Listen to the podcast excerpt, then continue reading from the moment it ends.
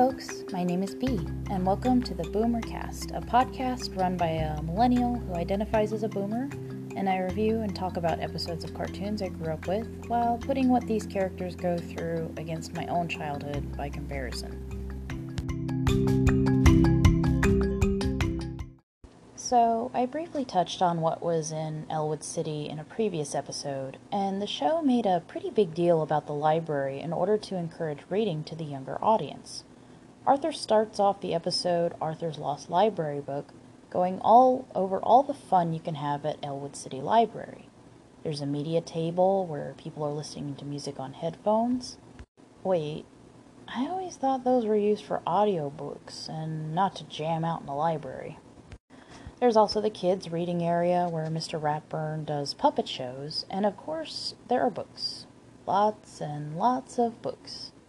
At the same time, I think to myself, well, what'd you expect? It's a library, there's books everywhere.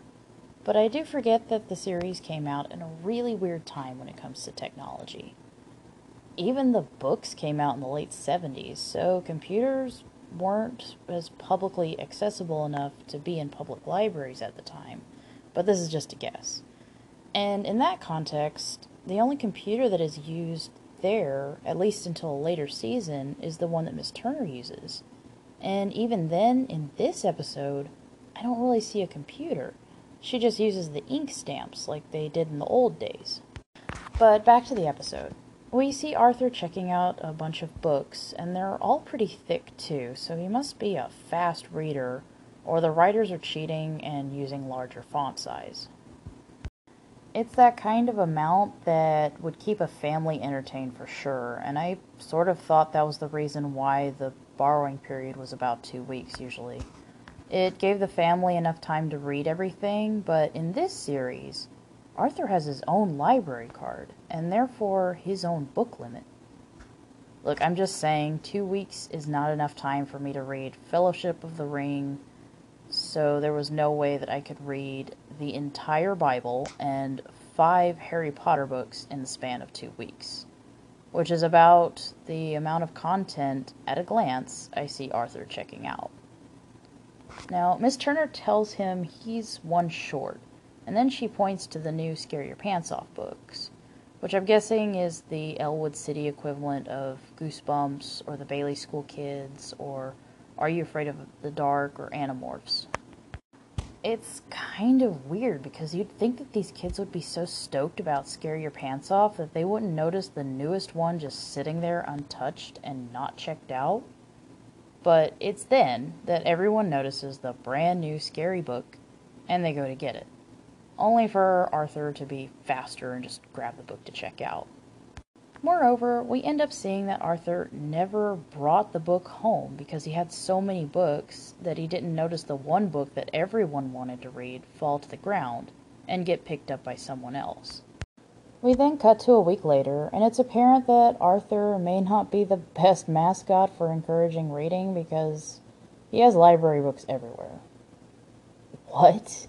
He has a French English dictionary.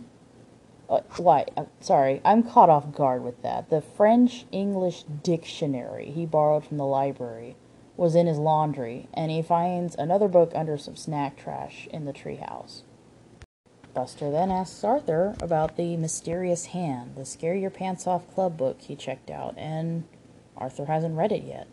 He can't find it anywhere in the house, and he thinks that one of his friends took it. So he so he hires the actual school bully, Binky, to ask around because he thinks Binky doesn't read. This plan backfires horribly. Binky scares the crap out of all the other kids instead of asking them outright if they took the book that Arthur is looking for. Although Arthur didn't really tell Binky what book went missing, or if he did, it was off screen. Arthur then tries to sneak around to see if any of his friends are reading the Scare Your Pants Off book and even then they end up finding out Arthur's intentions. This leads to nowhere because although Buster is okay with being labeled a thief, it still doesn't bring the book back. After enduring a nightmare of only being able to check out books that are attached to chains, Arthur is faced with the task to pay for the book. He has the money to cover the book cost, but it means that he can't get his action figures. Still, he takes the responsibility, but before he shells out the cash, Miss Turner tells him that the book has been returned by, another, by none other than Binky. And I guess we're given the context that Binky can read, or he does read. He just has a specific taste, and he has a reputation as a tough guy that just can't read. I kind of knew it was him, but it did take me a few times to see the episode when it was realized at that time. But I can't help but notice Binky is in the third grade. We find out later that he flunked the third grade, but he couldn't have made it to the third grade if he didn't know how to read. That's that's all I'm saying. Now, Arthur's pet business is in the first half of episode 5. Yeah, folks, I'm still overlapping episodes, but hopefully I can get this rectified and I can cover just an entire episode and not episode number A and episode number and then B. But I remember this one of the Arthur book series, uh, to get back on the subject and hearing it played out on television was definitely different for sure. sentiment was still the same. Arthur wants a dog, and he imagines how cool it would be to have one. He tries to ask his parents if he could get a dog, but let's just say that DW steals his moment, and it initially sours the idea for both Jane and David. They do compromise, however, as long as Arthur can prove he is responsible enough to take care of a dog. That's pretty open ended, in my opinion, but I have to admire that they allowed their son to come up with his own idea. Arthur's friends give him suggestions of a job, like selling cars or crushing metal. It's Arthur, however, that comes up with the idea of making a pet business in order to prove that he can take care of pets. And after a rigorous advertising campaign, he gets his first customer an elderly rabbit lady named Mrs. Woods, who owns a dog named Perky though the mailman calls her Jaws. Perky is a high maintenance dog who apparently isn't acting like herself, according to her owner, and for good reason. Mrs. Woods gives Arthur a list of Perky's schedule and all the things that she doesn't like. Arthur sticks to said schedule, but Perky just doesn't stop growling at him, no matter what he does. And after about a day or two with Perky, Arthur starts getting more customers an ant farm, a snake, at least one cat, at least one bird, a pig, a tortoise, some frogs, although I think I hear a chicken or a turkey in the background. You know, because all those other animals weren't enough for a nine year old. Still, even though with some hiccups, Arthur manages to put all of the pets in a place and keeps up with their schedules and with Perky's demands. Dude should just start a zoo at this point because at nine years old, He's able to take care of about seven pets more than I can handle at my age, and of differing species. But after getting everything situated with the other pets, Perky is left alone just long enough to go missing.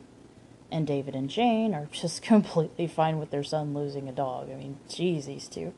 I know I feel like a bad parent sometimes when I let my kid watch something for a little too long, but man, these two are something else. Anyways, back to the back to the episode. They try to look for her, or Perky rather, and Mrs. Woods comes to pick up her dog. DW breaks the news to Mrs. Woods that Arthur has lost her dog, and in the end, Perky was growling because she was pregnant, and she went to have her puppies behind the couch in the living room. I am not exactly sure how no one would have noticed a pregnant dog, but nothing is really anatomical or biologically correct in this cartoon, so Perky looked virtually the same whether or not she was pregnant. She was just less growly when she finally did have her puppies, in which Arthur got to keep one of them. Welcome to the family, in retrospect, pal. I wish you would have not talked at all, but you are part of a kids' show, so I'm not surprised it eventually happened. It is somewhat shameful to say, but the furry additions to my family growing up were mainly strays and we weren't very creative when it came to names. Our longest stand, our longest standing family member with paws was Blackie. She was a Labrador mixed with Chow, and she had a spot on her tongue, which is why I think we were, she was part Chow. Although we didn't know her exact breed. She was as loyal as she could be, and she was mellowed out by Little Bit, another smaller black dog that may have had some pug in her.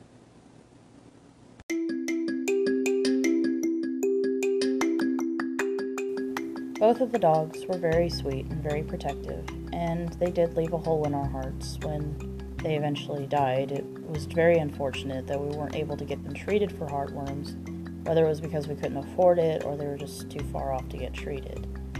Sorry to leave on a sour note, but with that, I thank you very much for listening. Consider leaving a rate or review if you liked it or if you didn't like it. I have my social media information, which is you can follow me at CLIKB00MER. Stay safe and stay cool.